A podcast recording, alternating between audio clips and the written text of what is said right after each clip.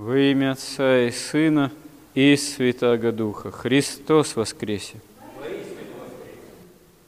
Спасение нам дано во всей полноте во Христе, а грех в нас препятствует его восприятию, и это грех не просто как какие-то поступки неправильные, противоречащие основным заповедям, а это еще и страсти, и в особенности страсть гордости, которая в нас Богу противится по нашей же свободной воле.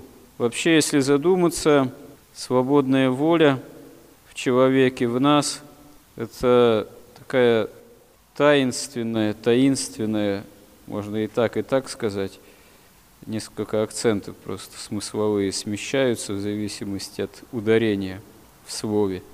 Сила такая до конца непостижимая нам самим.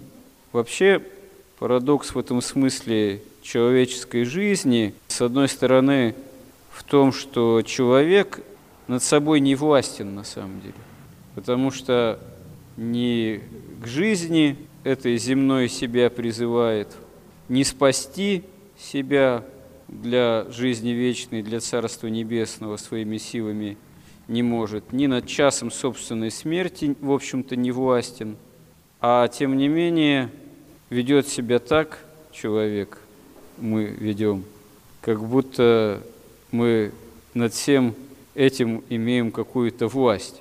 Но тайна здесь в том, что парадокс, что действительно человек, созданный, будучи создан по образу Божьему, призван к вечной жизни, призван достичь подобия Бога, но в согласии с волей Божией все-таки, а не в согласии только с одной своей волей.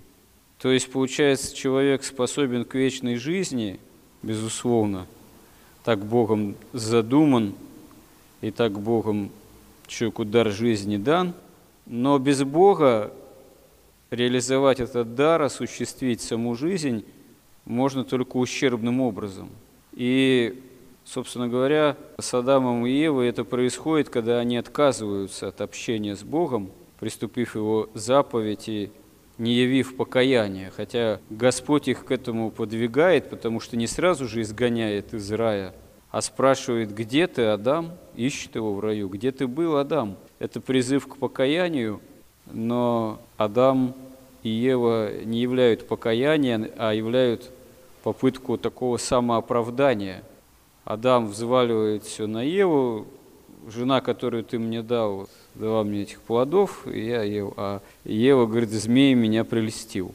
Нет прямого обращения к Богу с просьбой о прощении. Результатом этого оказывается автономная жизнь на земле, изгнание из рая. И жизнь уже пораженная грехом и смертью, смертность человеческого существа. Но дальше больше Каин, убивая своего брата Авеля, во-первых, не слушает голоса Божьего, который его предупреждает о том, что если грех лежит перед твоими дверями, это дьявол фактически уже искушает Каина, ты должен властвовать над ним. Но Каин не находит в себе решимости ополчиться против дьявола, против греха, и убивает Авеля, и это братоубийство оказывается не просто убийством, а вызовом Богу, можно сказать, первым человеческим жертвоприношением. Авель оказывается заклан. Это прообразует собой и жертву Христову тоже. Христос тоже заклан теми, кому Он пришел как истинный Мессия – но те, кому он пришел как истинный Мессия, отвергаются истинного Мессию, уподобляются в этом смысле Каину. А ведь дальше, что интересно, мы видим, что, опять же, Господь не сразу проклинает Каина, а призывает его к покаянию, спрашивает, где твой брат Авель? Но Каин не то, что покаяние не являет, а пытается лгать Богу непосредственно. Говорит, а что я сторож брату моему? Причем тут мы, очевидно же, видим, что Каин, он не является же атеистом, там, человеком неверующим. Он прекрасно знает, что есть Бог, он слышит его глаз, он с ним вступает в диалог, он пытается даже какие-то жертвы приносить. Но дух его так настроен, еще даже до убийства Авеля, что никнет его лицо, и в печали он пребывает, что он выбирает противление Богу. И даже интересно, некоторые толкователи говорят, что когда уже оказывается Каин за свое преступление проклят, а ведь интересно, что первоначально земля еще была проклята, когда Адам и Ева не явили покаяние, отпали от Бога. А Каин, он как раз земледелец. А тут еще и он проклят, потому что земля отверзла уста принять кровь брата его.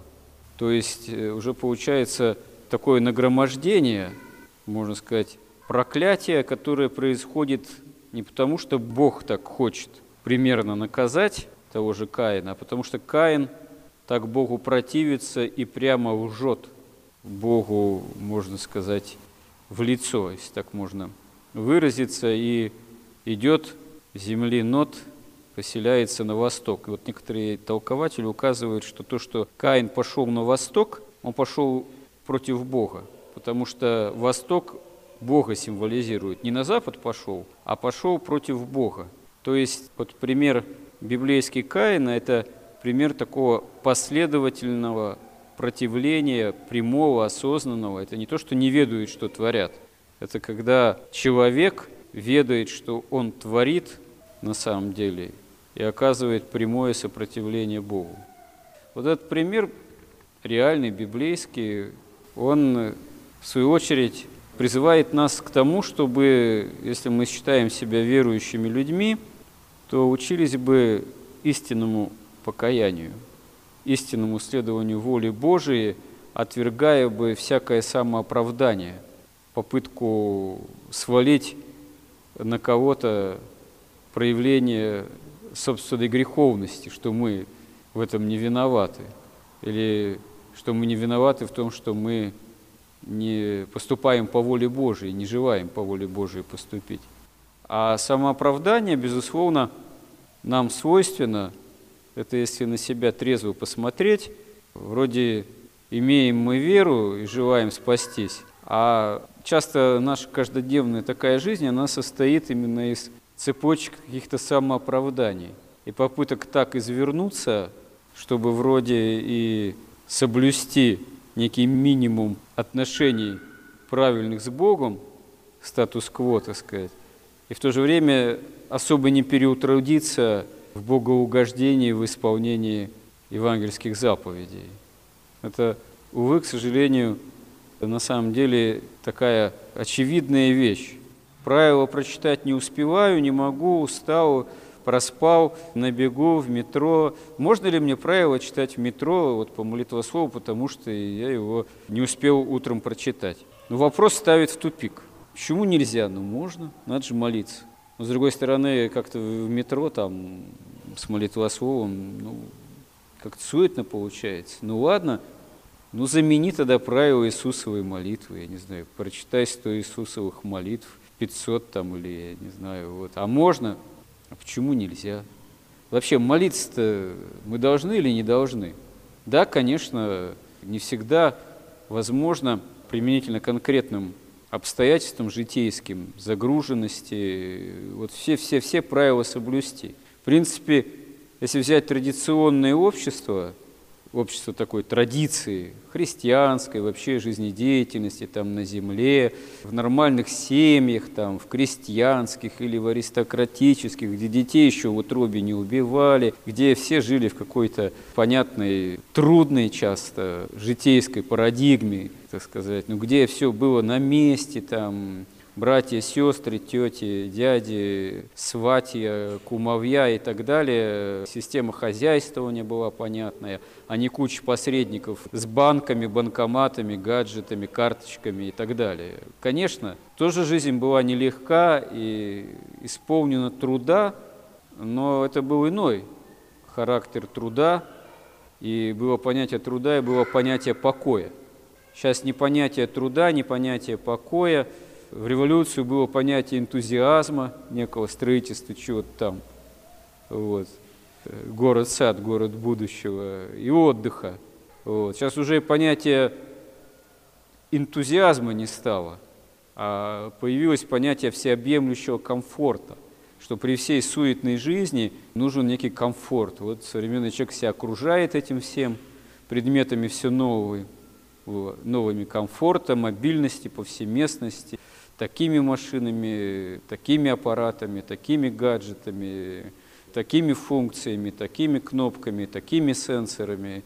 Вот. А при всем при том помолиться, да, все меньше возможностей, все больше человек обуреваемый какой-то суетой, сует и взысканием этого комфорта, который вроде вот да, вот все, все, все для этого дано, вот, и туристические фирмы, и пластиковые карты, и так далее и тому подобное, чтобы вот пусть там в долг, пусть там в кредит, пусть еще как-то, но это все вот можно обеспечить вроде как. И для этого надо вот так вот извернуться, чтобы это все как-то обеспечилось. А все это на самом деле очевидным образом висит на некой тонкой нити, потому что достаточно за электричество вырубить во всем мире, все, все тут же рухнет, канализация выйдет из берегов, все гаджеты откажут, и современный человек, он не в состоянии уже взять в руки лопату, топор, пилу в большинстве своем, и будет обречен на физическую гибель очень быстро, потому что уже не в состоянии жить в традиции на земле. Но беда не в этом, на самом деле. Это несколько, может быть, тема не то чтобы в сторону, а проблема в том, что традиция нормальной жизни на земле, она была до тех пор, пока не подменена оказалась всякими возрожденческими, революционными подменами, прогрессом, цивилизацией и так далее и тому подобное. Она, нормальная традиция жизни на Земле, она развернута лицом к Богу. А когда она подменяется, попыткой вот опять же вновь и вновь устроить жизнь как-то так автономно без Бога, сперва не делая Бога во главу угла, потом делая человека главой угла, потом выводя вообще Бога за скобки, потом воюя прямо против Бога благодаря тем или иным революционным идеологиям. Это путь, по сути, оказывается, опять же, Каина, который сознательно уже воюет против Бога. И вот возвращаясь теме самооправдания, вот гордостное самооправдание, оно чем опасно для осуществления духовной жизни? Потому что э, во всяком таком нашем самооправдании, попытке самооправдаться пред Богом, есть уже некие элементы лжи сознательно.